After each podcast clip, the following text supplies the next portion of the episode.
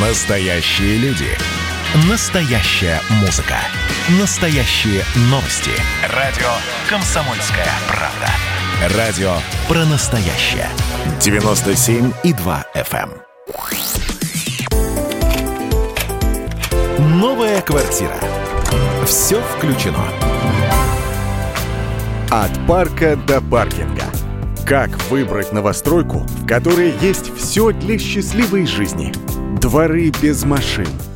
Мало кому понравится гулять по двору, вздрагивая от гудков автомобилей за спиной. А если еще и дети? От них ведь на пять минут страшно отвернуться. За это время они вполне могут убежать и попасть под колеса.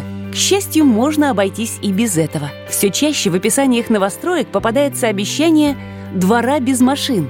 Вместо пробок у подъезда – благоустроенная территория с лавочками, цветочками, детской и спортивной площадкой. В некоторых случаях даже предусмотрены площадки для собак.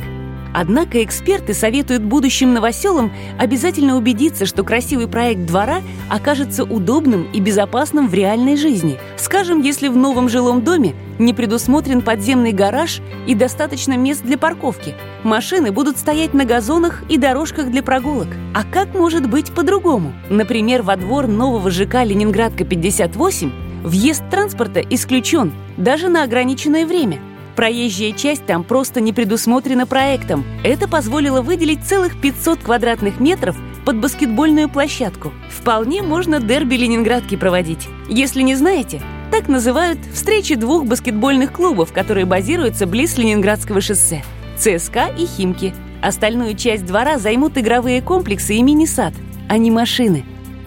Спонсор проекта – группа ЛСР. Благоустроенные дворы без машин. Важная часть концепции «Все включено», по которой строит свои жилые комплексы в Москве группа ЛСР. Девелопер номер два в Российской Федерации по объемам строительства. Новая квартира. Все включено.